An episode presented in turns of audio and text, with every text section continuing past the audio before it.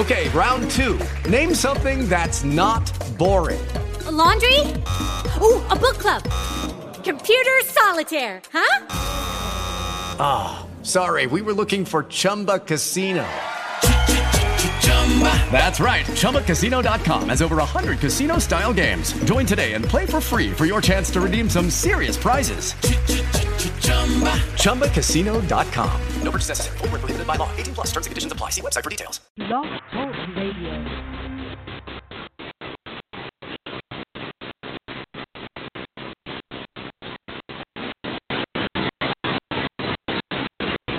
Hello?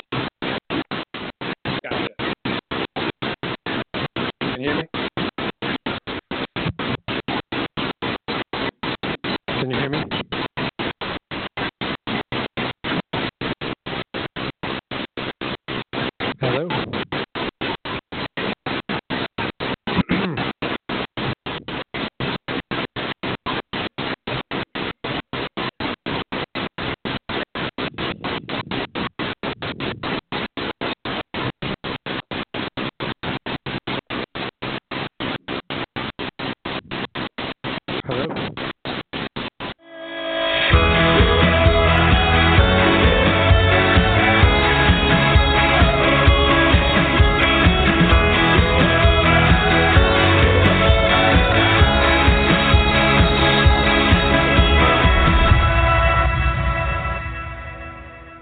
And welcome to the Day's Work podcast on this 5 September 2017.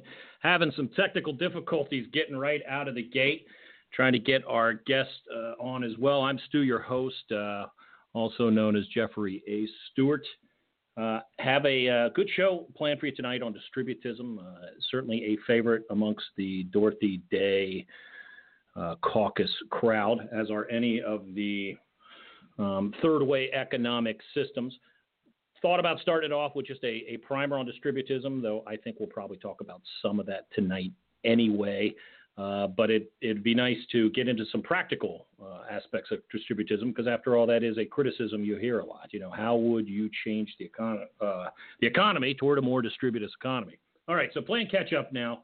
Uh, let's see if we have them on the line and if it's uh, working now. Uh, Zeb, are you there? I'm here. Oh, all right. So we just came in under the sun, or uh, under the wire rather, uh, to uh, to get started. So, folks, uh, tonight with me, uh, Zebulon. So, is it Baccelli? Is that how we'd say your last name? That's right. Okay, Zebulon Baccelli uh, is is our guest tonight, and he wrote a, a great article on the at the kitchen table, which is the blog for the Dorothy Day Caucus. But I think we ought to also, uh, before we get into that, we ought to take some time to to get to know Zeb a bit. So Zeb, I have to ask from the start. A name like Zebulon, when I hear that, I think of Pikes Peak. So where where did Uh-huh. that come from? That came from the Waltons. The grandfather on the Waltons was named Zebulon, and I'm not sure if my dad liked the character or if he liked the actor. But anyway, he insisted on that name, and my mom allowed it. So Yeah, well, I've that's had that it's got to be. Have you ever 1978. met another Zeb?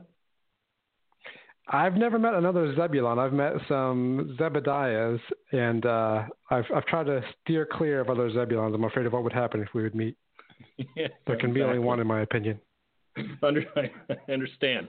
Uh, so about you though, how uh, how did you get involved with the American Solidarity Party? What attracted you to it?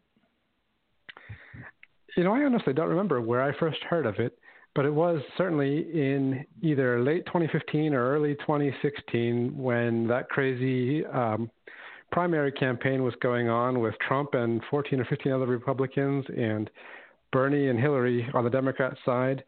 And it seemed like the craziest time ever in American national politics. And I'd been looking for years and years for anybody in either party or, or a third party that really represented something compatible with Catholic social te- teaching because I am a faithful Catholic. And that's when somehow or other I came upon the Solidarity Party and immediately started following them and joined as soon as I could.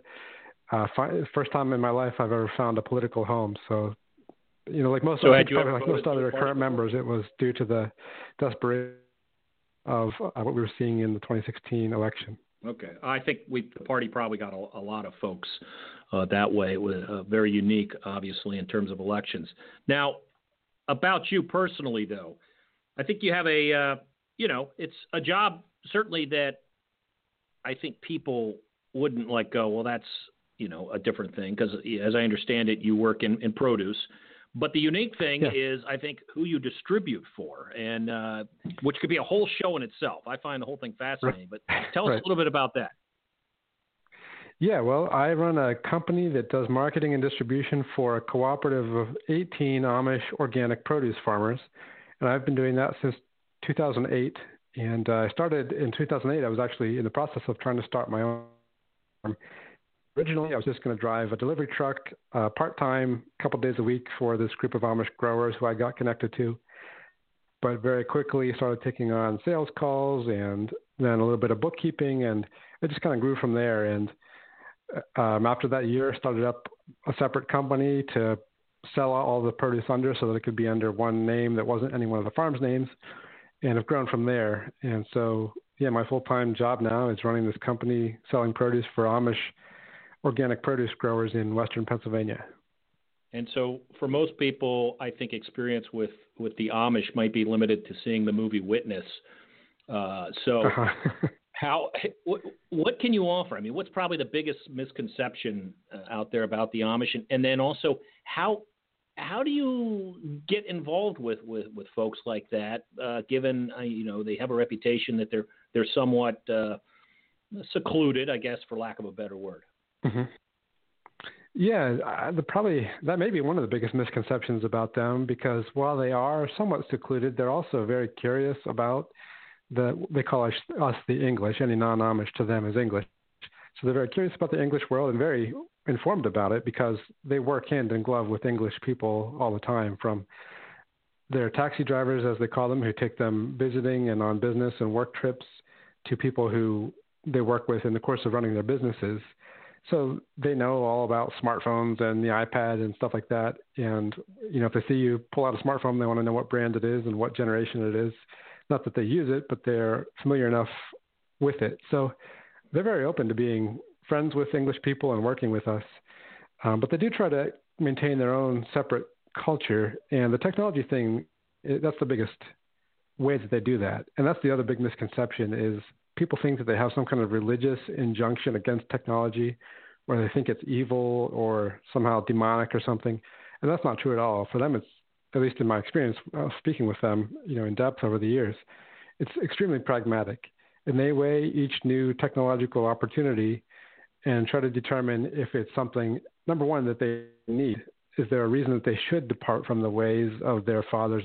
That's how they phrase it, the way of their fathers, to adopt this new technology? Is it necessary for their survival and for them to thrive? And two, what could be the negative, sort of unintended consequences of adopting it? So, and, that, and it varies community by community. Some may allow bicycles and some do not. Some may allow the use of cell phones and some do not and there's nothing about it that's really religious in the sense of like a taboo. It's really just a pragmatic decision that they make. So they're not anti-technology; they're just very wary of its effects, and that's a lesson that I've really I've tried to take to heart and um, internalize from them. I think we all could benefit from having more of that attitude. Yeah, a little more due diligence in life and what we bring into it. yeah, Okay, well, let's uh, I think move on with the topic, and and folks, as we begin the discussion here on on the practical uh, aspects of distributism, uh, just to uh, remind you, you can call in 917-889-3030, 917-889-3030, and uh, you can ask uh, Zeb questions yourself about what we're talking about, and it and it comes again from the article he wrote at the at the kitchen table, uh, which is the blog for the Dorothy Day Caucus, uh, which is made up of members of the American uh, Solidarity Party. And when I first asked him on, I thought we'd probably talk about the whole uh, article, but I think that it's large enough that we'll probably have to have him on a few times. But uh, I oh, think be fun with me. It, good, good, and it, it makes programming easier too. If I easier to find guests. Uh, but let's just start off, I think, with one of the first openings that you are, are the opening uh, that you you had in the paper. You talked about private property, and what was interesting to me is I, after the article was posted, uh, I saw an exchange with you, and I'm probably uh, probably not the only one that had this reaction, but I saw one lady who uh, really took offense to your notion that um, private property and that there's a role of government in private property. I mean, so you know, it was the what do you mean it's not my property? And uh, so is is what you're saying in the article about government intervention in private property is that uh, are we to say we don't own anything? I mean, is it is my house not my house? Is my car not my car?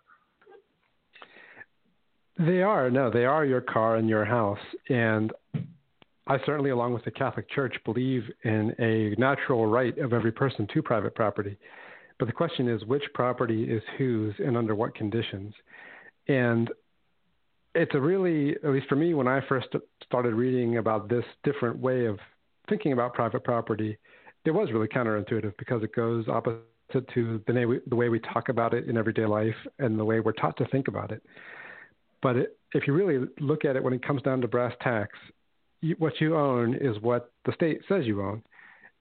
Especially if we take the state to mean not necessarily um, what's enacted in public uh, political statutes, but maybe we should say what society says you own more generally, because it's got to be something that's agreed to by the community.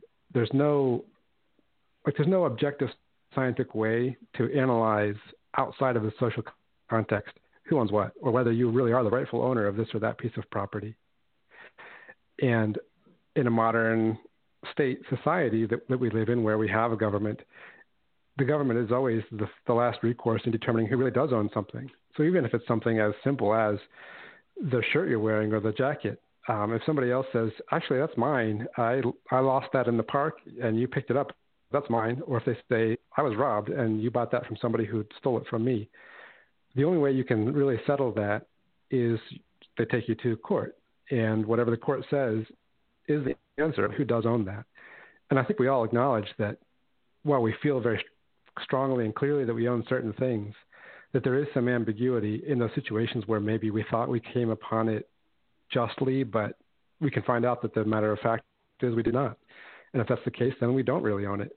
And the only way that that is determined and found out is by taking that question to society, usually embodied in the government. And on, on a lot, much larger scale, I mean, that, I think that's true for all property, really. But it, where, where it really matters is on a larger scale, where we're talking about things like real estate, or even a larger scale, a more abstract scale, where we're talking about ownership of entities like businesses, or shares in entities, um, or financial instruments. All of those things rely 100% on what the government says about who owns what. And so private property is a government intervention because it is the government that is determining who owns what, what it means to own something. Just by owning something, you can't do literally anything you want with it. You have limited rights of ownership over it. And it's the government that, that determines what specifically those rights are. And so the notion that there's such a thing as um, a distribution of goods that is more or less free from government intervention, I think is false. And that's what the point I'm trying to make with this is that all distribution of goods is done, at least is founded entirely upon government intervention. And so recognizing that, that, that doesn't mean we therefore must be socialists and um, agree to common ownership of every single thing. We're, that just means that we're free to construe ownership in different ways and to use the mechanism of the state to determine how we want goods to be distributed. That's where I'm really trying to get to by saying that property, in its essence, is a form of government intervention. So I guess if I characterized it that you see what you're saying is that government has uh, at least enforces the boundaries that maybe society has come up with in terms of, uh, uh of personal property. Because without that, someone could come up and just, uh, hey, well, y- you know, your car's mine now. Tough luck. Right. Yeah. It enforces the boundaries and it, it enforces the basis of it too. I mean, well, like I said, in, with the example of the jacket, how do you know that you actually own any particular thing? You can tell a story about how you came by it, but if that thing wasn't rightfully in the possession of the person you got it from or the business or whatever, then there still could be that open question. And that question can only be solved by recourse to either some kind of social conventions or to the government. It can't be solved by some kind of appeal to nature or to um, brute facts. Yeah, and I think that you know, the individual in question, that talk really seemed to. Uh, it really concerned them. I, I, I would almost say it scared them. And what they heard out of that was, is that you're saying the government, give, you know, the government owns our private property, uh, and it was very hard. In fact, it was impo- at the end of the day, it was impossible to uh, to convince them otherwise. Sure. Well, yeah, and it's definitely. I mean, I've I read this this concept of property a lot of times and a lot of different arguments for it before I was able to accept it because it is so counterintuitive. Okay, let's uh, let's go ahead and go to our first caller. Uh, see who we have on the line. Caller, uh, so uh, who are you, and uh, what would you like to ask Zeb?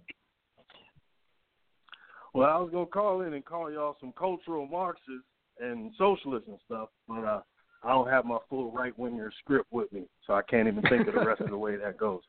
Okay. Uh, but no, how you guys doing, man? Doing well. How about you? Yeah, I'm doing well, man. Uh, just just watching what's going on now. Uh, you got the drama over at DSA.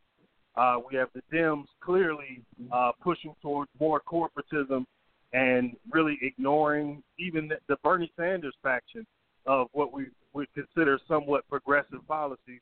Uh, what what move does the left really have at this point uh, besides participating in, you know, kind of this two party nonsense into a way to where we end up uh, back at the same Clintonite, Obama ish, you know, type of fake left once again. So I mean, how do how do we get outside of that right now, or are we just talking about building things towards the future? Because I'm just trying to figure out where there's actually you know enough to get a party started or to to push the Democratic Party left because these centrists, man, they they appear more activated than uh, the left does right now. I know that's a lot, but I think y'all get what I'm trying to add. Sure. Well, I think yeah, there's a lot of people who feel excluded by the centrist consensus um, on all different sides, and unfortunately, that's where the power and the money is right now for national elections. I think that the kind of organizing organizing that uh, third parties and other organizations like the American Solidarity Party, like the DSA, and many others are doing on the local level is where it's got to start with grassroots organizing and, and activism and getting people elected on the more local level. I think that's where we have real chances because we can go out and meet people and talk to them and carry our message face to face rather than trying to win whole swaths of the population which uh, organizations, small organizations, new organizations just aren't able to do. So whether it's city council seats, school board seats, um, I live in a rural area, so township supervisor positions, those are the kinds of positions that alter- alternative political parties like ours, I think, need to be aiming at, while carrying our message as much as we can to everybody everywhere. The actual politics, and in terms of electoral politics, I think is going to have to be local to start with. So Zeb, you know what I find interesting about about uh, his call was that, you know, he spoke to the in terms of like the political left, um, and at least like where I'm coming from, probably most people would would push me or they would categorize me as coming from the right. Um, yeah. I've heard people say you're coming from the left, but I don't. Uh, you know, it's not fair for me to really uh, characterize that. But I think my my my observation is I find it interesting that distributism I don't think it fits into the normal left right paradigm. Um, and so, how do you feel about that? Well, that's yeah, it's a very interesting question, and I had I thought an interesting um, discussion with Jacob. I don't not totally sure how to say his name. Do you know Jeff, the other uh, contributor to the uh, Dorothy Day Caucus, Doctor A is what we'll call him, since uh, I know he's a yeah. know he's a doctor, but it's hard to say his last name. Sorry, Jacob. yeah, sorry. So he was um, he was saying that distributism is a form of capitalism. I've seen other writers who are distributists coming from the left say that it's a form of socialism, and it really depends on how loosely you define either of those. I think you'd have to define capitalism pretty loosely to say distributism is a form of capitalism, and certainly certainly you'd have to define socialism loosely to say distributism is a form of that. And I think it combines aspects that people associate with both. I mean my starting point here is that, and I think that this is what I take from the Catholic Church teaching, is that the universal end of all goods is the good of, of mankind as a whole. And all God gave all of the earth's goods to man as a, as a whole in trust in stewardship, and so it's ours to divide and to share and use as we see fit as a whole. And so that's where I'm saying that I think society nowadays embodied mostly in the state has the natural position of determining who does own what, and and as distributists we can recognize that fact and make use of it to uh, create a more just distribution. Some people, like including the ones that you were, the lady you mentioned earlier that was having a hard time with this, viewed that as a form of socialism because it denies that there's some kind of natural right to particular property prior to the state that the state can encroach on, that people have some sort of sovereignty as individuals. I oppose that kind of individualism, and some people would say that makes me a leftist or coming to distributism from the left. Um, I think some of the policies that I advocate, and we might get into some of those here and some of them later, certainly are in line with policies that more explicitly left wing people advocate. But I think that achieving the end of distributism, which is widespread ownership of capital, is going to require some things that do look more socialist. But at the same time, it, distributism recognizes the importance and the, the right to private property and the value of having workers actually own the tools and the capital that they use for production, not having workers be just employees of some huge entity, you know, of a state-owned uh, company or production system. So there's there's ways you can construe it both ways, and uh, yeah, I think a lot of people are going to see me as coming from the left, and might see you and others, maybe Jacob, as coming from the right. But I think we converge on the goal, and where we're going to have disputes is how do we get there. And so my piece is about how I think we should get there. Agree. I think at, at some point we need to also uh, discuss that lexicon, I think, sometimes gets in the way in how we say things. And there are certain little sure. buzzwords that people hear. All right. Well, we're. Uh, we're a little long for the break. Uh, thank you, caller. Uh, so we're going to take a, a, short break. And just to remind you, you can call in uh, 917 889 3030 uh, to talk with uh, Zeb, and uh, we'll see you on the other side. Ever since. Well, today we've, since the Catholic worker began, besides the Chinese Japanese War, we've had the Spanish Civil War, the Italian Ethiopian War, World War II, Korea, plus violence at home at Watts, Newark, Attica. Do you think mankind will ever learn nonviolence? And now the Indo-China War, The longest war in our history. I think that uh, just as we're living in a nuclear age, something we have grown so tremendously in scientific knowledge, it doesn't seem uh, too much to say that men can begin to awaken to the fact that they have, haven't grown enough spiritually and haven't recognized their spiritual capacities. And I think that today there is certainly the beginnings of a movement of nonviolence all over the world. Of course, the teachings of Gandhi in India and Vinoba Bhave today, his successor, and then the work here in our country of the Martin Luther King movement and the Cesar Chavez movement in the West Coast, they wouldn't like to have it labeled in that way.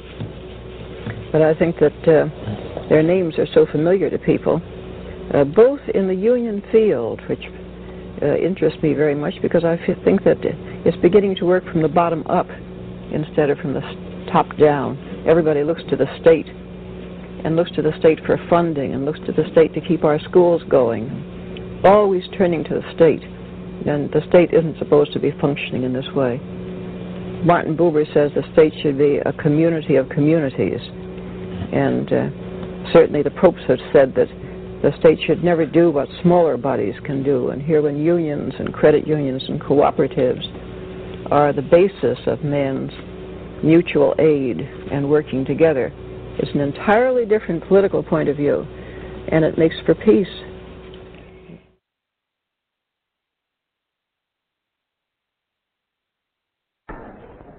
The right to property is personal, but the use of property is socially conditioned.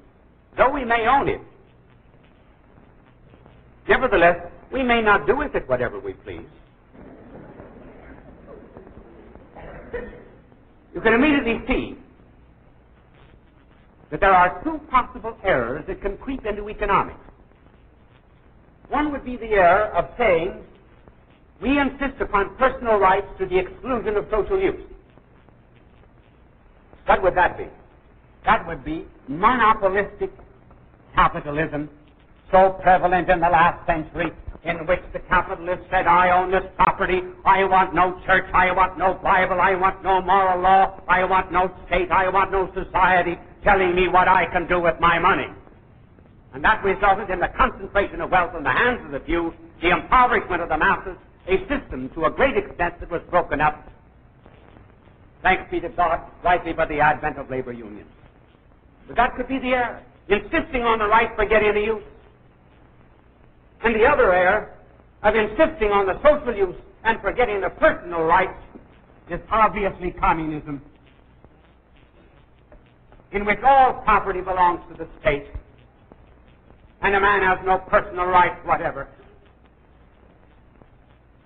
Then the state owns all the chickens, all the eggs, all of the hens, and it has a state cook that makes an omelet, and you eat the omelet whether you like your eggs that way or not.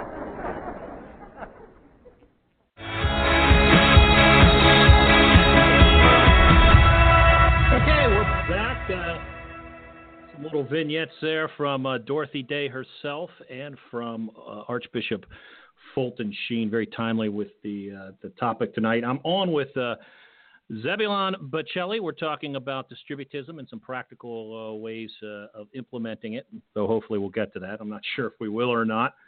and when we last left off, well, we started talking about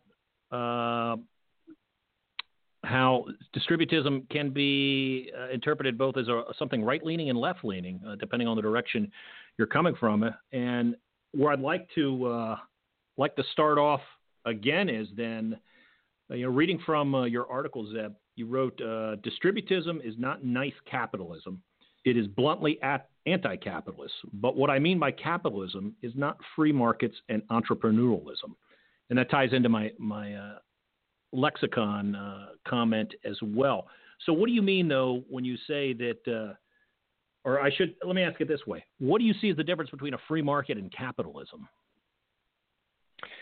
Yeah, all right, so a free market is just where people are free to exchange goods or exchange currency for goods and buy what they want with what they have, including um, creating, producing what they want with their labor and their own capital selling it at the price they can get and buying what they want with the money they get from selling what they make. So that's that's the free market. That's just a market economy that is free from command from the state. Capitalism, as I as I'm defining it, and I think it's important to uh, make this distinction with capitalism. Is I mean it's right in the name, capital. It's owned by owners, not necessarily by workers. And the important thing is that people get paid simply for that ownership, and those are what that's the class that's called the capitalist class, as opposed to the labor class. And so there's a in between class, of course, that's the business owner who works in the business he owns. Maybe he has some employees, but still works full time in his job, or maybe he's basically just like a contractor who has no employees, but also is not an employee. He just makes stuff or works for people, does construction, something like that. So he's not exactly a laborer, not exactly a capitalist. Um, but what's distinctive to me about capitalism is that you can get paid just for owning stuff. And most of the capital resources in this country are owned by people who don't work at the place where the, the where they own the capital. Even if you know if, if it's something as simple as having a retirement fund a 401k or something or investment in a mutual fund, you might be working at your job, but you own little pieces of a whole bunch of other companies and you're getting paid or more, more likely banking the payments that are coming in from that ownership. So there's a distinction there. But there's a whole group of people who don't work at all, who just own a business or a part of a business or a whole bunch of businesses and get paid the profit that other people are creating by working within that business. And so distributism, I am saying, is anti-capitalist because the goal of the goal of distributism is for the worker to own the business or the means of production that he works in. And we often think of that most idealistically as a whole bunch of little shop owners and farmers and, and builders who have their own one man or one woman operation, or maybe a one family operation. But I think we recognize as modern distributists that most of our economy is not going to operate on that scale, even if more of it should and could if we were able to decentralize capital. Still, there's going to have to be a, a lot of businesses where a whole lot of people are working together under one umbrella. But those can still be owned by the workers in the form of a worker owned cooperative. And that's a growing form of ownership and form of business that could completely take the place of the capitalist system where there's owners who simply employ people who, at the end of the day, have nothing in the business other than the paycheck that they get out of it. And so I would say distributism is anti capitalist because it, it opposes the setup where one person or group of people own the business and get the profit from it, and another set of people work at that business. Distributism wants those people to be the same people. They want the worker distrib- distributism wants the workers to own the capital that they work in or with. You know, people will hear you talk about all of this, you know, worker ownership and things like that, and immediately, you know, you're going to get the well, boy, that sounds like communism. I mean, so, um, so what do you, what do you say to that? Well, yeah, in, in communism, um, at least what people think of as communism, strict state co- controlled communism, the workers didn't own the capital, the state did. And supposedly the concept was that the people as a whole owned all capital. But in effect, it was the state and the state bureaucrats who became basically like the aristocracy who derived the profit from ownership. But any other case, even if things were ideal the way they were intended to be, it wouldn't be the workers of the particular enterprises that owned the capital. It would be everyone altogether owns all capital.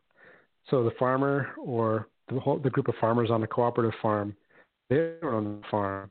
Everybody does, including the neighbors, including the factory workers, including people on the other side of the country. Everyone owns that farm collectively.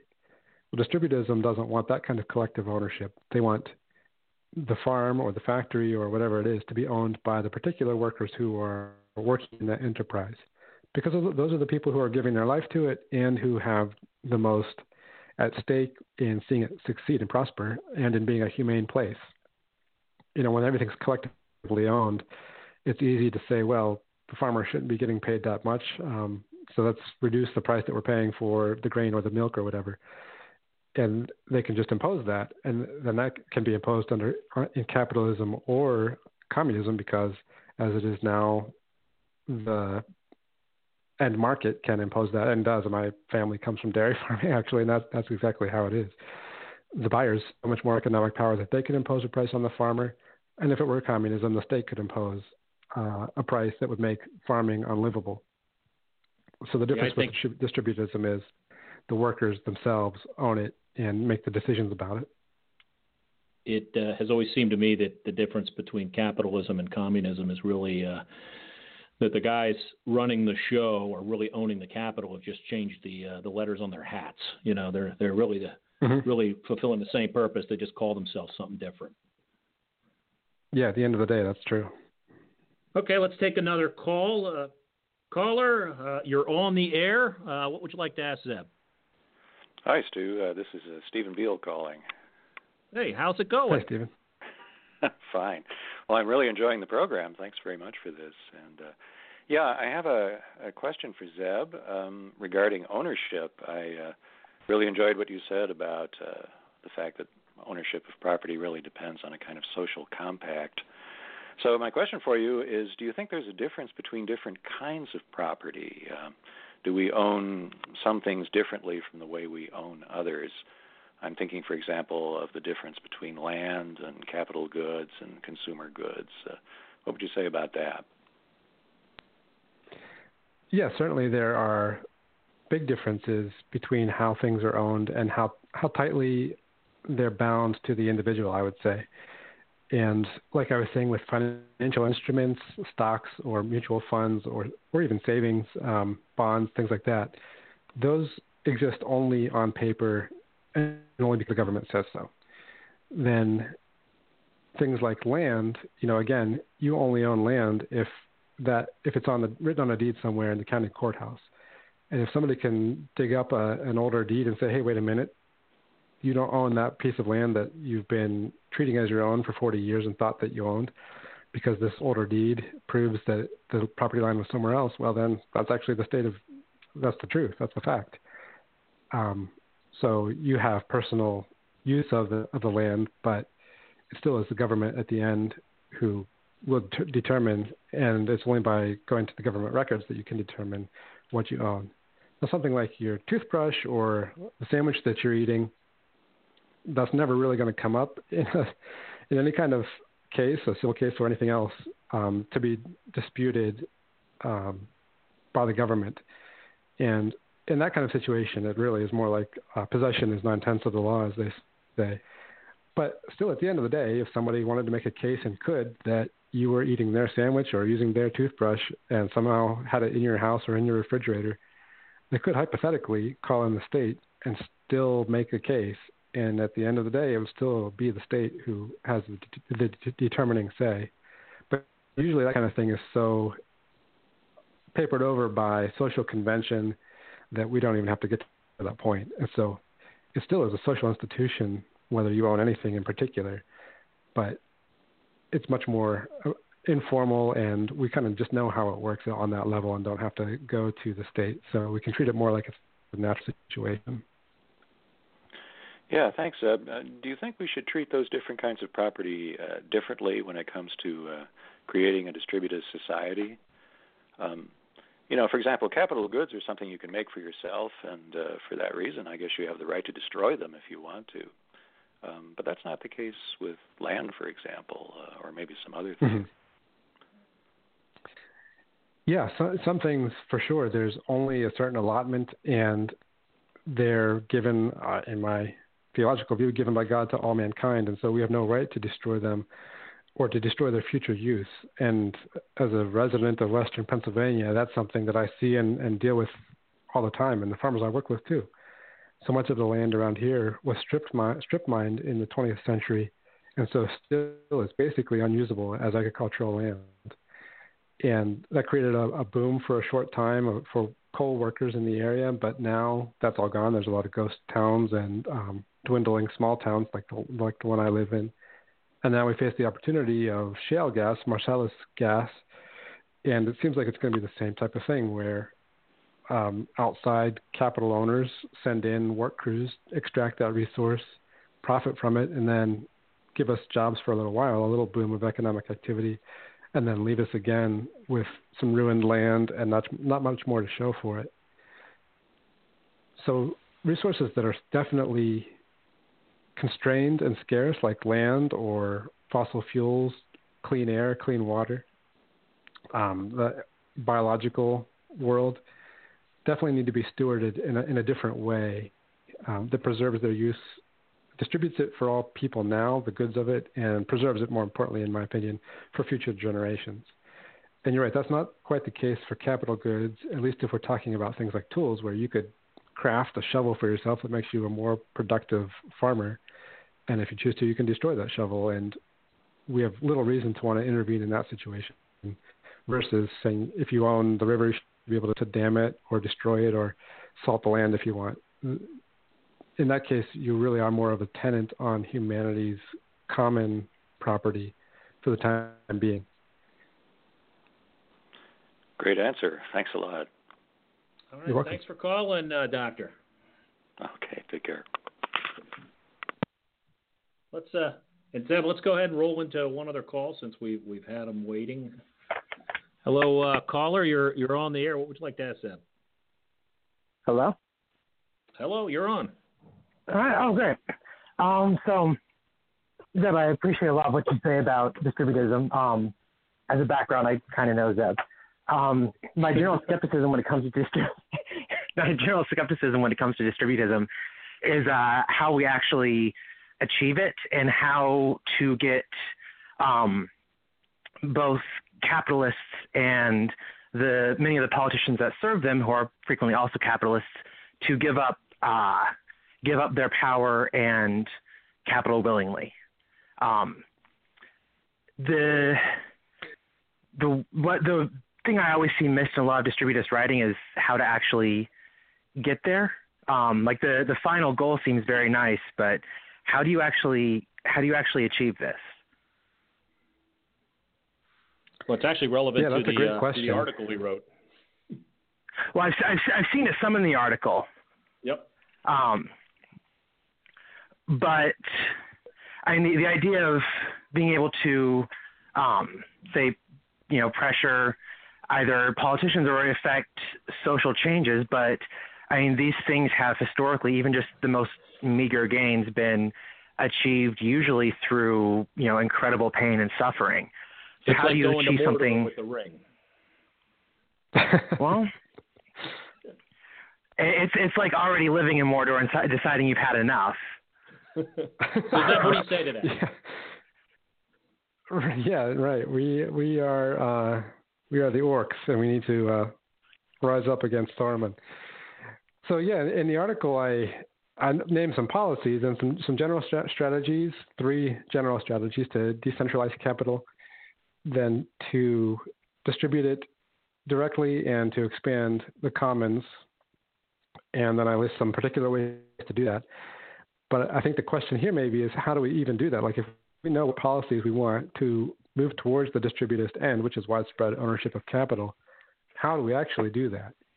And I think the first call that we we had, I mean, I think that's the first step, and it's a long journey. Um, but it, it's opting. I think it's opting out of the conventional wisdom of the centrist consensus and opting out of the two-party political way of trying to accomplish things, and allying with new organizations and ways of organizing, such as the American Solidarity Party. And uh, although I'm not a member of the Democratic Socialists of America, I applaud what they're doing and see them as allies on quite a few issues, if not everything. So I think it's going to require a lot of on the ground, face to face organizing, and not just running candidates as a sort of a PR move, the way that um, third parties have tended to do in, in more recent years, at least more recent decades, but forming lasting, working political and organizational entities on the ground.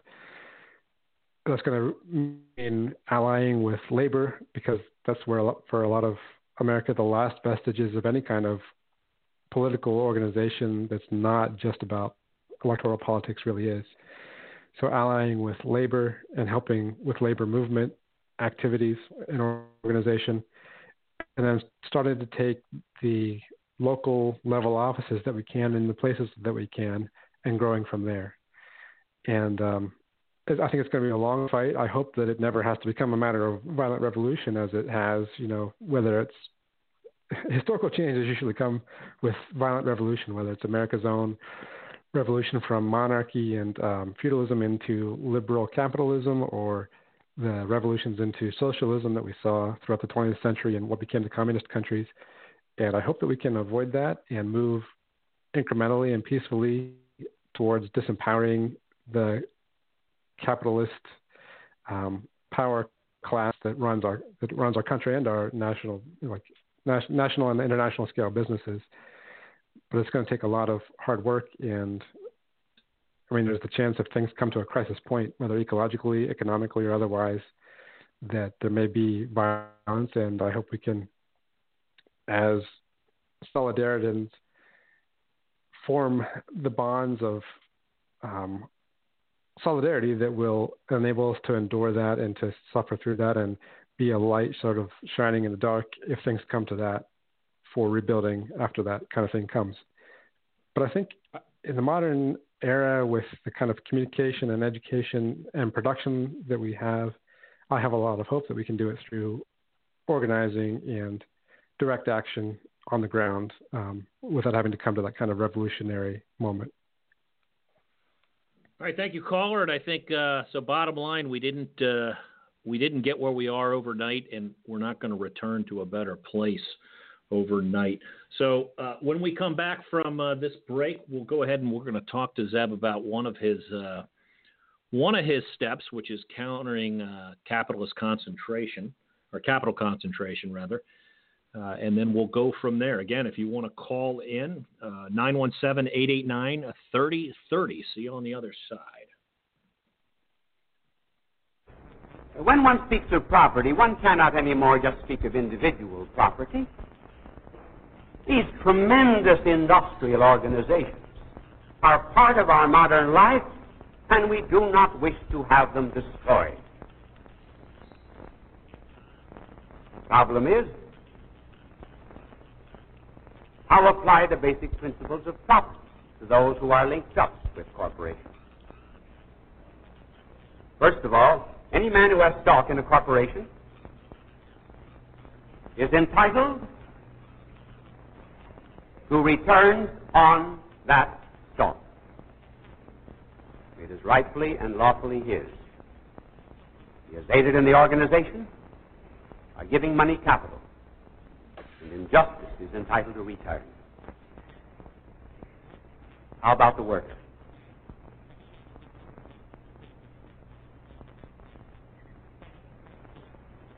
The worker does not give any cash, but he gives something more.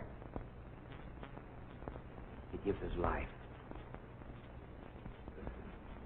Not just this day's work and that day's work, for which he receives a wage, but the sum of all of the days, the rearing of his family, the beginning and the end of his physical existence. He is also entitled to some part of the social wealth when he, which he helps to create, just as the stockholder is entitled to something. Therefore, there ought to be in corporations some form of co-ownership in which a worker would receive some part of the profits which he has helped to produce. Certainly the man who gave money and who clipped coupons is entitled to his, but the worker also is entitled to some share in that wealth. Need not be given in the form of stock alone, at any rate, some form of co-management, some form of co-ownership, in which the bond will deepen between himself and the industry where he works, in which he will feel some stability, in which he will no longer be working for someone, but in which he will be working with someone. No one class is entitled to take all of the profit.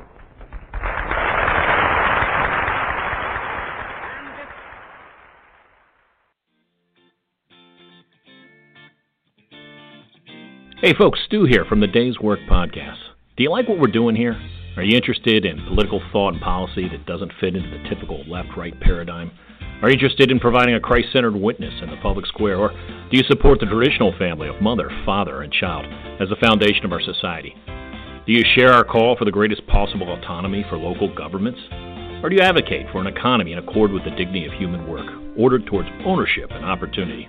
Well, you might find yourself at home with fellow travelers like us as part of the Dorothy Day Caucus. We are an independent group of like minded members from the American Solidarity Party. Find out more about us at our Facebook group, Dorothy Day Caucus ASP, and more about the American Solidarity Party itself at solidarity party.org.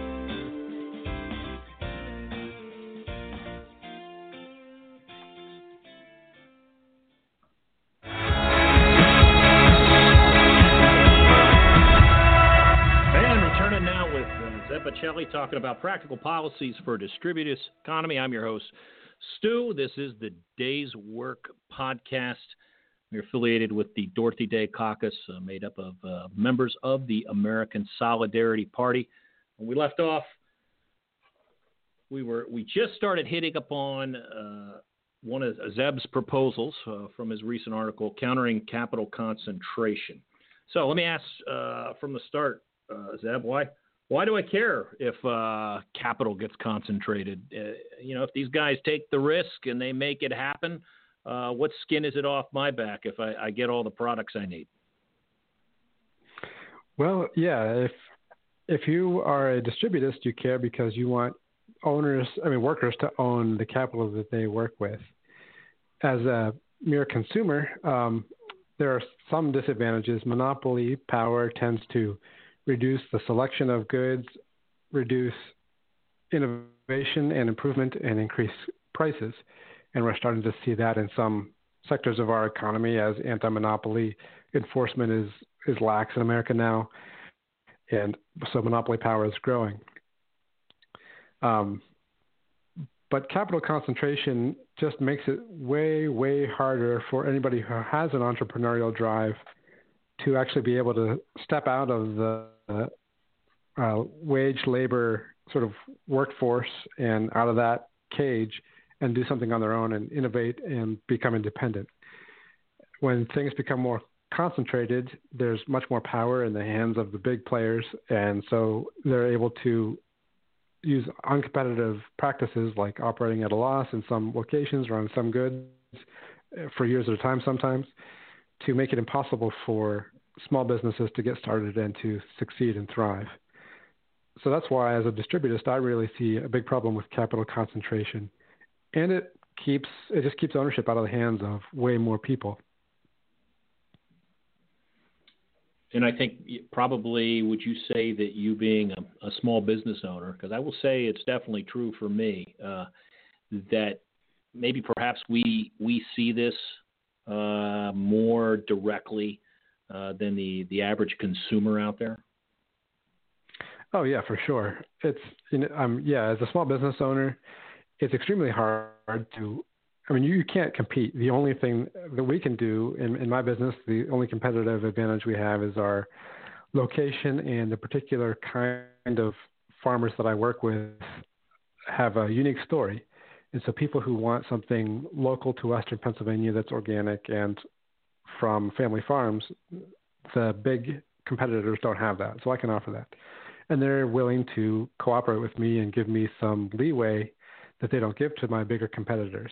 But if it were purely on a commodity basis, there's no way I could compete. This business would not exist if it weren't for that sort of little bit of leeway that our customers are willing to give us.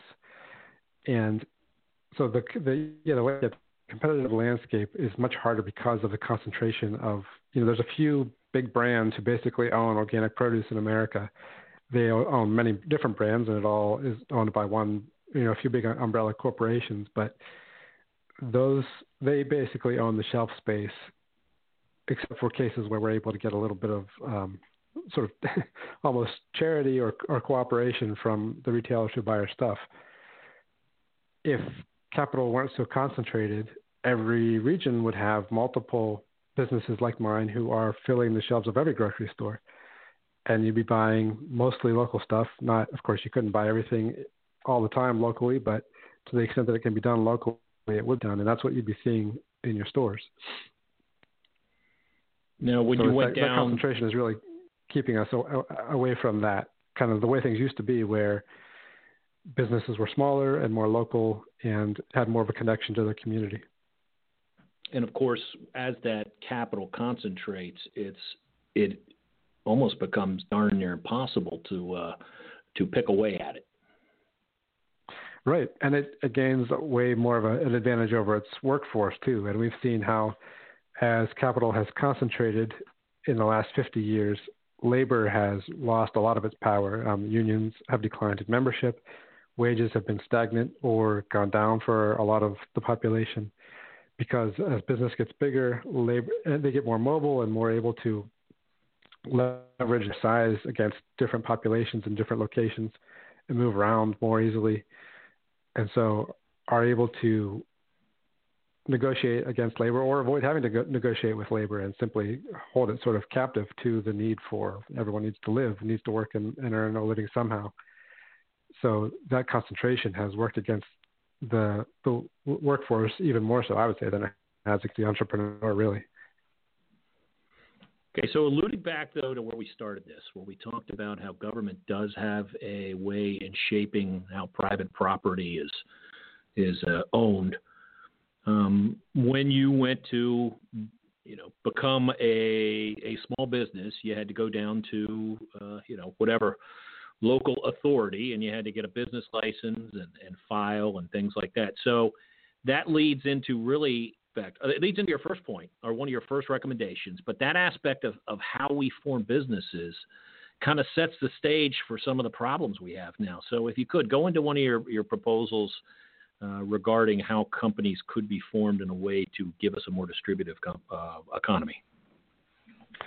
Right. Yeah. So outside of someone who just has a proprietorship and has their entire life on the line, which is pretty rare. Like that's not a very wise way to run a business it, when op- options are available for low risk, like an LLC or a corporation where your personal assets, your home, and everything are not liable for what happens with your business. So if you want to get out of being a single proprietorship, you can form a different kind of business and have a lot of reduced risk and also a lot of different ways of raising capital, like selling shares or having investors, that kind of thing. And so our government has created these these methods and means and supports them and keeps them going to enable capital to grow and become more abstract, where investors can buy a share or give you working capital to get your business started, and then they get your profits, you know, share of your profits as your business succeeds if it does. Well, the government could just as well create or restrict those forms of ownership and organization to require that the workers also have to get a share of the profits, not just the people who contribute capital at the beginning, but the people who contribute labor at the beginning and all the way through the life of the business. There's no reason that the government, in instituting and upholding corporations and LLCs and the various forms of businesses that we have, couldn't include that kind of stipulation. And it's just a matter of us demanding that we want that kind of change. I think that really goes to, uh, admittedly, to our last caller's point that a change like this would be that's that would be very tough to do uh, because there's people right now that would want to have no part of it uh, with the idea that they would mm-hmm. somehow be handing over some ownership of the company slowly to the, the workers. Yeah, it would be very hard to do. I think the first step that I see, the, the way to light the path forward, is for more and more people to see, including owners, to see the advantages of doing it voluntarily. And that's something that I am looking into how to do, both how to do it in a practical way and, and also how to find the employees who would be become good owners, you know, be really long-term partners in the business instead of just temporary employees of it. And that's a process of education and recruitment um, that's a lot more involved than just hiring the some qualified person who walks in the door and then firing him, firing them when they mess up or something. You're really forming a relationship. But there's a whole movement of worker-owned cooperatives, and there's a, a book that I read recently called "The Companies We Keep." Um, I can't think of the name of the author right now, but if some if you just look that up, "The Companies We Keep." Um, it's a guy who formed a worker owned cooperative out of a construction company that he started in the 70s. So he talks about how he went through that process with his own business. And then he profiles a lot of other businesses that have done it and some really big ones like Johnny's Select Seeds, who's one of the biggest providers of both commercial and home garden um, produce seeds. There's a, a cable manufacturing company. So this isn't just idealist kind of hippie businesses, but a company that just manufactures industrial cable the son who inherited it decided he wanted to the, all of the workers who worked there to become co-owners with him. And the advantages that they that the owners have found is that the workers become much more invested in the success of the business and in it working harmoniously in a, in a way that's more pleasant to be a part of.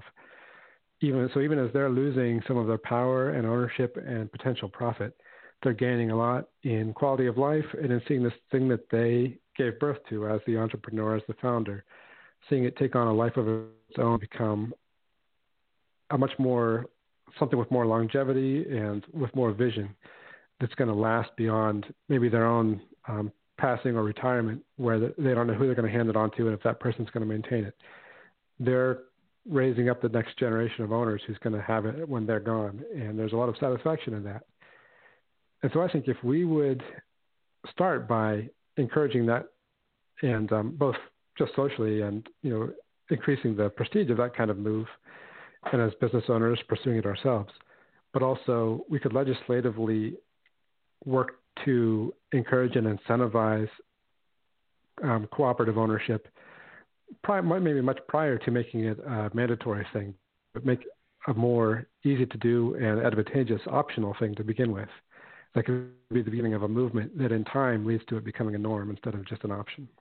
I think the that part about making it easier really resonates um, with me because the notion uh, just trying to um, make that happen with my company almost seems like an impossibility, both just structurally and, and with the laws.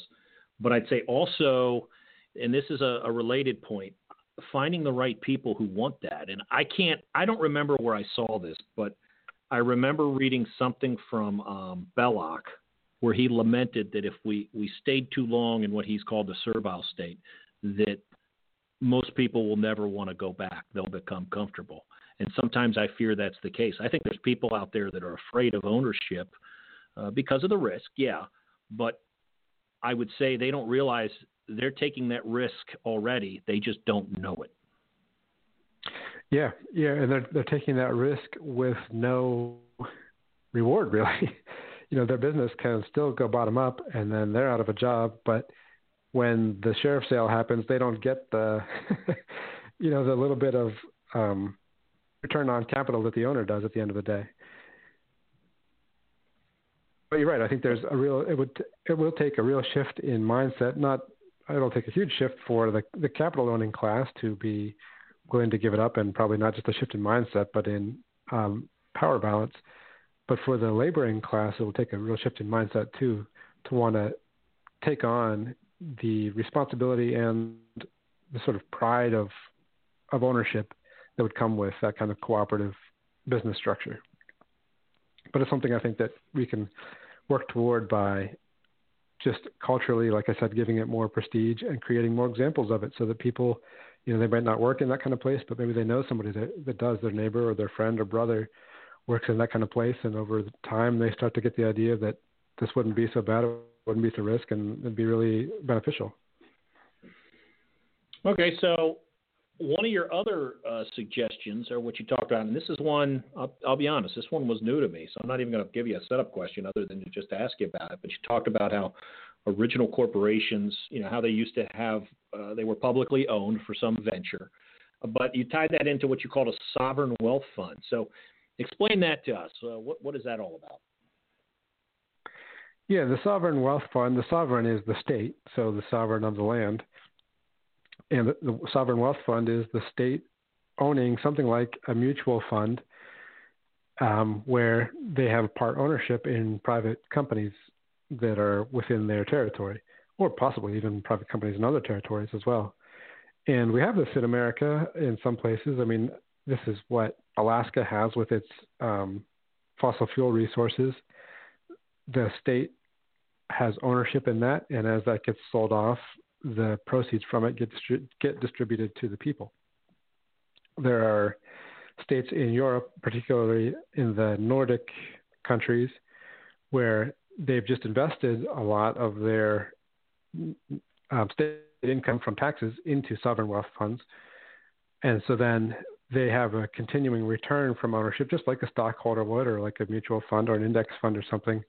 But it's coming, that money is coming into the state. So enters the general fund and can be then used for you know whatever the people through the democratic process choose to use it for.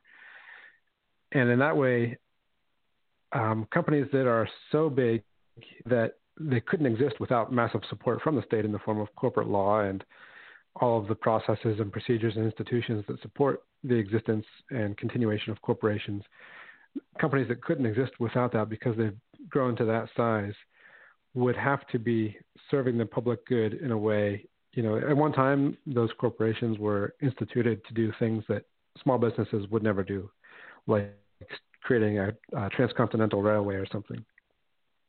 Well, now any business of just about any size can become a corporation, and we're probably not going to turn the clock back on that. But we can return the notion of contributing to the public good to the nature of a corporation, which again, it's a voluntary thing. No business has to become a corporation but if they want that state support and the ability to raise capital and be have have reduced personal risk corporation brings, we could insist that they provide or contribute to the common good by having part of their ownership enter into the sovereign wealth fund, where then some of their profits would just enter the state general fund, um, just the way, just the same way the taxes do. Yeah, I guess the pitfall there is is even just like the the tax code now is that uh, you know not to not to totally get down on certain groups of people, but the lawyers and the accountants would get involved, uh, and we could possibly have some chicanery there. But certainly the concept makes sense about having to return some something back to the the very community that helps you. Right, and uh, there's nothing in principle that separates this from what's happening now. I mean, in terms of lawyers and chicanery, that's going on on Wall Street already. Um, corporations on that level are not owned by a handful of individuals. They're owned in massively distributed and complex schemes of hedge funds and, and derivatives. You know, all these all this um, Wall Street sort of jargon that covers over the fact that it's really a complex, impenetrable mass that up, uh, holds up and maintains a massive system of professionals and lawyers and investors and regulators and everything. So that's already happening. Um, there's just there's the only thing that would change is that one of those mutual funds would be owned by the government. All the money would go not to private investors but to the general fund. Okay, let's go ahead and take another call. Um, we'll slow on the uptake with the buttons here. Caller, you're on the air. Uh, question for Zeb. Uh, hello, can you hear me? Sure can.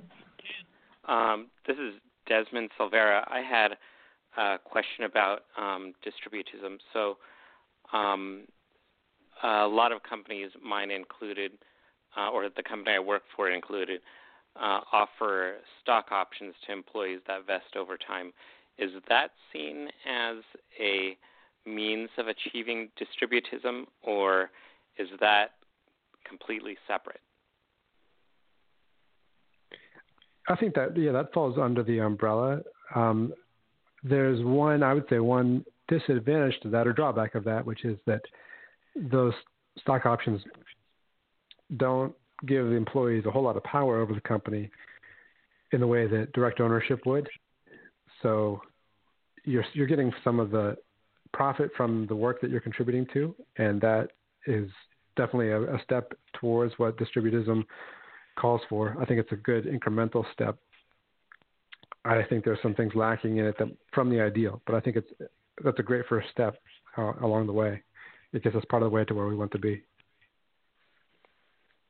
Now, I would also say that I think a lot of times with the employee stock, uh, the other the other hurdle towards making it a complete employee ownership, there's often limits on on how much of that stock's going to go to the workers. Is that true? Yeah. Yeah, I think in general, yeah, there's only so much that can be distributed because often they the companies have gotten to where they are by having massive buy-in from from capital uh, investors. And they're not going to be willing to give up, uh, you know, too much of that if, if something is good right. is going. Okay. Right. Desmond, anything else? Uh, no, no. That uh, well, actually, yes. So, um, my uh, I I certainly am not uh, an expert on the topic. Uh, I've just learned what I have about distributism over the past, um, let's say, year. Um, so my understanding is that uh, with with socialists, they would want higher taxes so that the government can step in and provide more services and and capitalists want would want lower taxes so that um, individuals keep more. But um, how how exactly do we get to a distributed society? Um, what what public policies would um, would move us in that direction? Now, I, I heard you talking about um, private uh, uh, sovereign wealth funds and and other means, but is there some certain tax policy or um, w- I, I, I guess I'm wondering um, how how how does that work?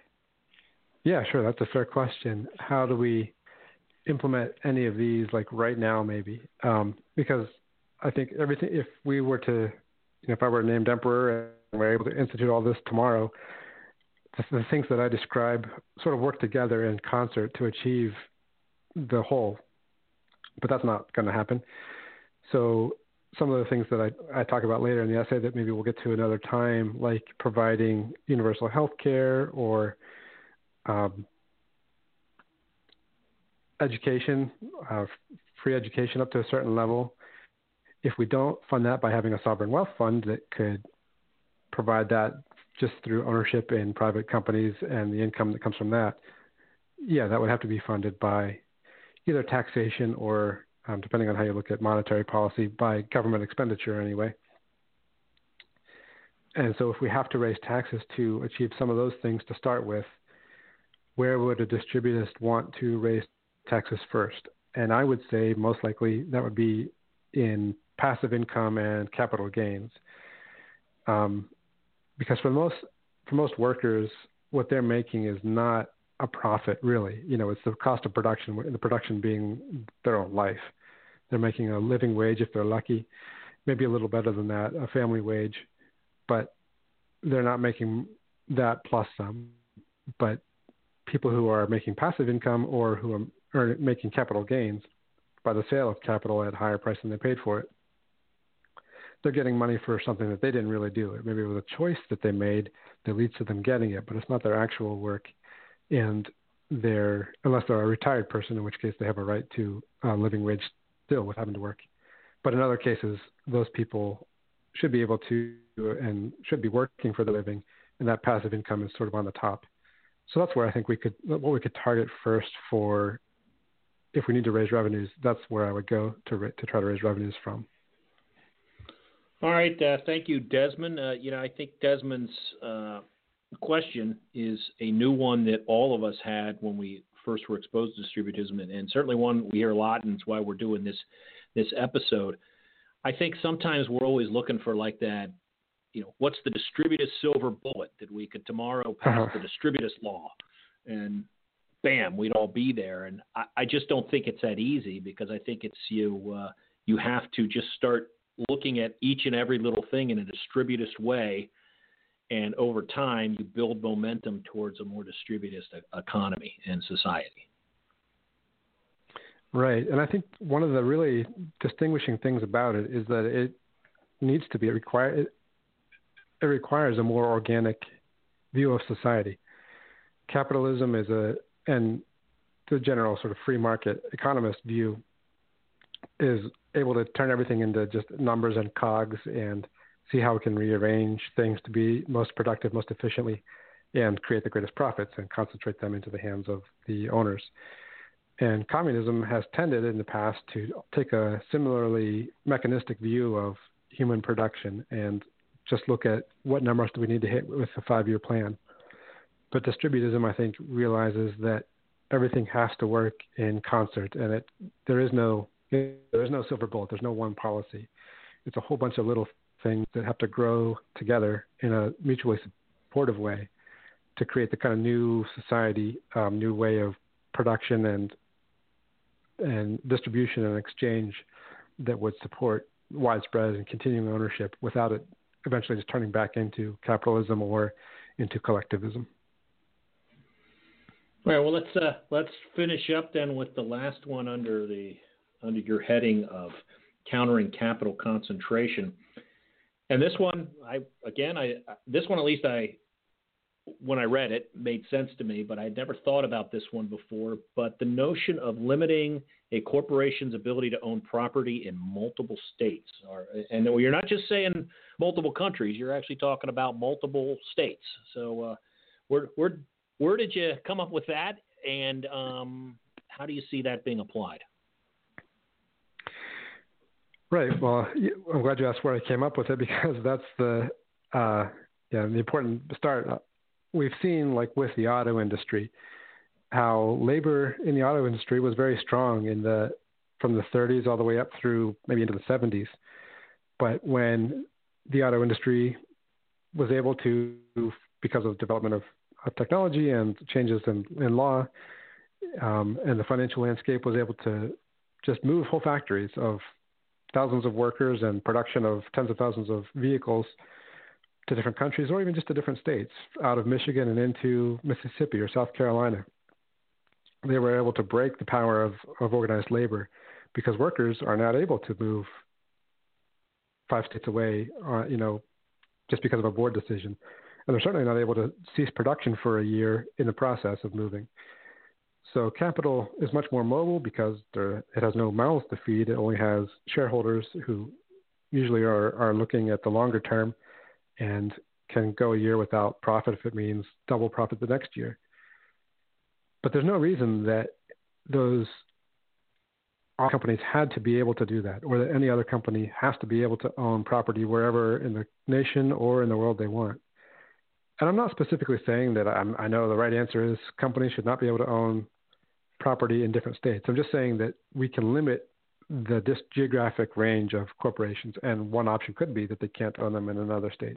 There's no natural reason that they must be able to own property in different states, or, or I mean, for that matter, if we wanted to get more restrictive in different counties, or or we could say just in different countries, whatever it may be, because it really is up to us as the people who the state is supposed to serve and who are in control of the state to decide how we want these state-created organizations, which corporations are, how we want them to function. And what we've seen really is corporations are so big and powerful now and so geographically mobile that they're able to play states off of each other and play countries off of each other. And they can say, South Carolina, how can you give us less environmental regulations, less labor protections, lower taxes, 10 years with no taxes? All right, now Michigan, can you can you match that or can't you? And we're going to leave and impoverish your people if you don't match that. Well, they only have that power because they were given it by the state, uh, the state being the federal government in that case. And corporations do the same thing to countries. They pit them against each other in a race towards the bottom to see who can compete for the favor of these private profit making organizations that have grown beyond the capacity of the state to regulate. But they're not really beyond that capacity. They only are because we've voluntarily chosen to make them that big. And we could take that back. I mean, uh, business like Walmart, you know, there's a lot of bad things that people say about Walmart, but there's a lot of good things about it too in terms of economy of scale and efficiency. Well, you could have a multinational corporation like Walmart, but that it doesn't actually own property in different locations or different states. You might have Walmart of Pennsylvania and Walmart of South Carolina, et cetera, all across America, and Walmart of Canada. And these could be lo- owned locally within the state and have to work in a sort of confederated way. And ideally, as a distributist, I'd say they'd be worker owned cooperatives at some local level who might work together um, to share resources and distribution networks and things like that to achieve the same economies of scale and efficiency, but where ownership is limited within geographical bounds. So we don't have to, just to, have the standard of living that we do have, we don't have to give such unlimited power and mobility to corporations, which they only use to weaken labor, and they use it against both the worker and the consumer for the benefit of the owner. That's an option. That's an optional situation that we can change if we had the political will to do so. And I mean, it's it's there for the taking if we could just get the people to want to do it. And I think it'd be a, a very wise thing to do to avoid that situation where the only organization that can properly re- regulate Walmart now is something like the WTO. It's bigger than even the United States, you know, in terms of its reach and its economic leverage in a lot of ways. Well, if we don't want to have government having to be so big, we're going to have to make it so business can't be so big, and and that's I'm just that's an option, and I think it'd be a wise one to consider. Oh, that's another show coming on Hudge and Gudge, I think, uh, right there uh, with big government and, and big business because I don't even think the you know the because I agree that it would take federal action because uh, I can't see the WTO really doing anything there. But we'd almost need federal action for something as big as Walmart. But I don't think they even have the stomach for it. I think they're happy with Walmart. Mm-hmm. But I did like your Walmart example about you know in terms of the confederation because in my mind that really uh, that goes against the old canard you hear that distributists just want everyone on a farm and mom and pop businesses and you know how are we Yeah. going to make cars and all of this stuff and you can have a distributist economy and still have big corporations uh, they do exist Yeah, yeah. I don't know if, how many people listening may have been in their local um, grocery cooperative. You know, a lot of cities have. So usually, it's a more organic leaning cooperative owned by the customers rather than by the workers, but a grocery cooperative. One of our big customers in Pittsburgh is a cooperative, but they're a member of an association of grocery cooperatives, and they have a lot of the association provides a lot of resources for all of the member organizations. And more and more, it's starting to take on the feel if you go to different ones in different cities where you're seeing some of the same things because they're able to negotiate um, bulk price deals with some of the big suppliers. They're able to get some branding and like flyers and different things made that they that they all can use. So they're getting a price break and that kind of thing. So they're working sort of like a big na- national franchise or national um, business, but they're all completely locally owned and operated. They just work together to pool resources and have some of the same advantages of a national company while still being local. Yeah, so it, it absolutely can can be done Yeah. Okay, well, I think, folks, that's about all we're going to have tonight. But uh, Zeb, before you go, uh, I, you you have a podcast as well. Why don't you tell everyone about it so they can uh, check it out? Sure, yeah. Yeah, my podcast is called Weyward. It's spelled W E Y W A R D. And it's me and two other guys talking about th- things that are weird from a Christian perspective. So anything from popular culture to politics and um, mythology, fairy tales. We've had on some very interesting guests. We're currently on hiatus, but we've got something like about 20 episodes that we've made so far, and we'll be coming back in October. So yeah, so it's a lot of fun. A little bit of politics, a little bit of culture, anything that seems It's, kind of uh, weird from a Christian perspective. It's enjoyable. I uh, I listen. I, I have listened to it since you uh, sent me that first link, and I've uh, enjoyed doing yard work while listening to it. So uh, it uh, it makes the time go by. Now, uh, in terms of articles uh, for the kitchen table, what uh, I think you had one come out today. Yeah, I had one come out today, an economic case for reinstituting traditional marriage. And I've got part one up today. Uh, part two comes out on Wednesday. Why we should make traditional marriage, that being uh, man and wife and children, a public institution again. Okay, well, I would say that uh, that sounds like another show idea as well. So until uh, next time, uh, I thank you for being on, and I look forward to our uh, our next chat together. I think it was uh, really good stuff. Yeah, thank you, Jeff. I enjoyed it. All right, and folks, uh, again, uh, we're part of the uh, the Dorothy Day Caucus, made up of members of the American Solidarity Party. I'm Stu. Uh, this is the Day's Work podcast. Hope you uh, you like what you heard, and hope you'll be back uh, for our next episode uh, in two weeks. Uh, the guest will be Monica Solar or Monica Tully, depending on how you, where you know her from. But she is a candidate uh, of the American Solidarity Party running for office up in New Jersey. So we'll get to hear some boots on the ground stories there and get to know get to know our candidate uh, for office. So uh, until then, uh, Whisper and Jack will take us out, and I wish you all a good night.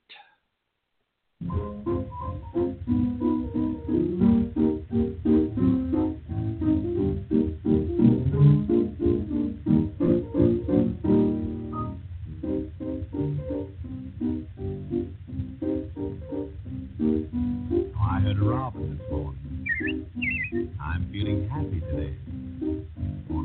Gonna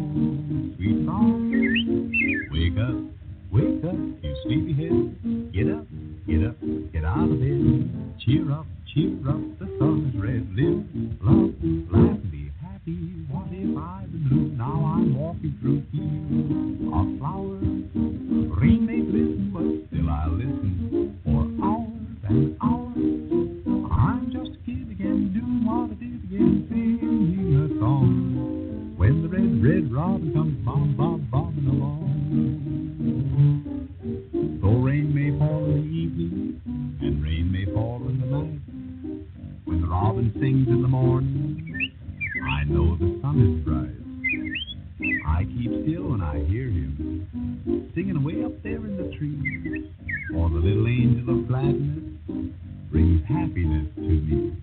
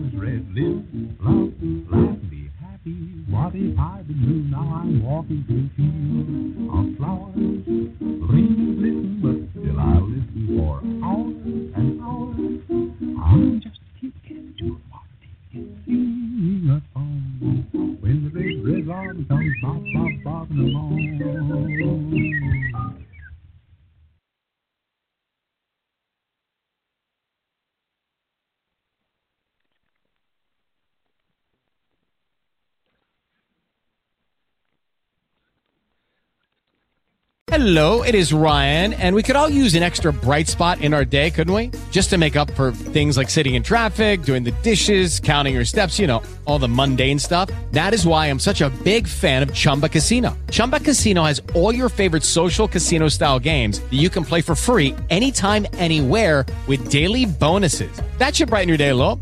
Actually, a lot. So sign up now at chumbacasino.com. That's chumbacasino.com. No purchase necessary. VGW Group. Void were prohibited by law. See terms and conditions. 18 plus. If you only have a 401k, you're not getting the most for retirement. Wait, what? Add a Robinhood IRA on top, then they'll boost it by 3%. You can do that? And if you transfer in any retirement account, you get 3% on top of that. Is there a limit to the match? No limit. Robinhood Gold gets you the biggest contribution match of any IRA on the market. Sign up for Robinhood Gold at Robinhood.com slash boost by April 30th. Subscription fees apply. Investing involves risk. 3% match requires gold for one year from first match. Must keep IRA for five years. Match on transfers subject to additional terms and conditions. Robinhood Financial LLC member SIPC.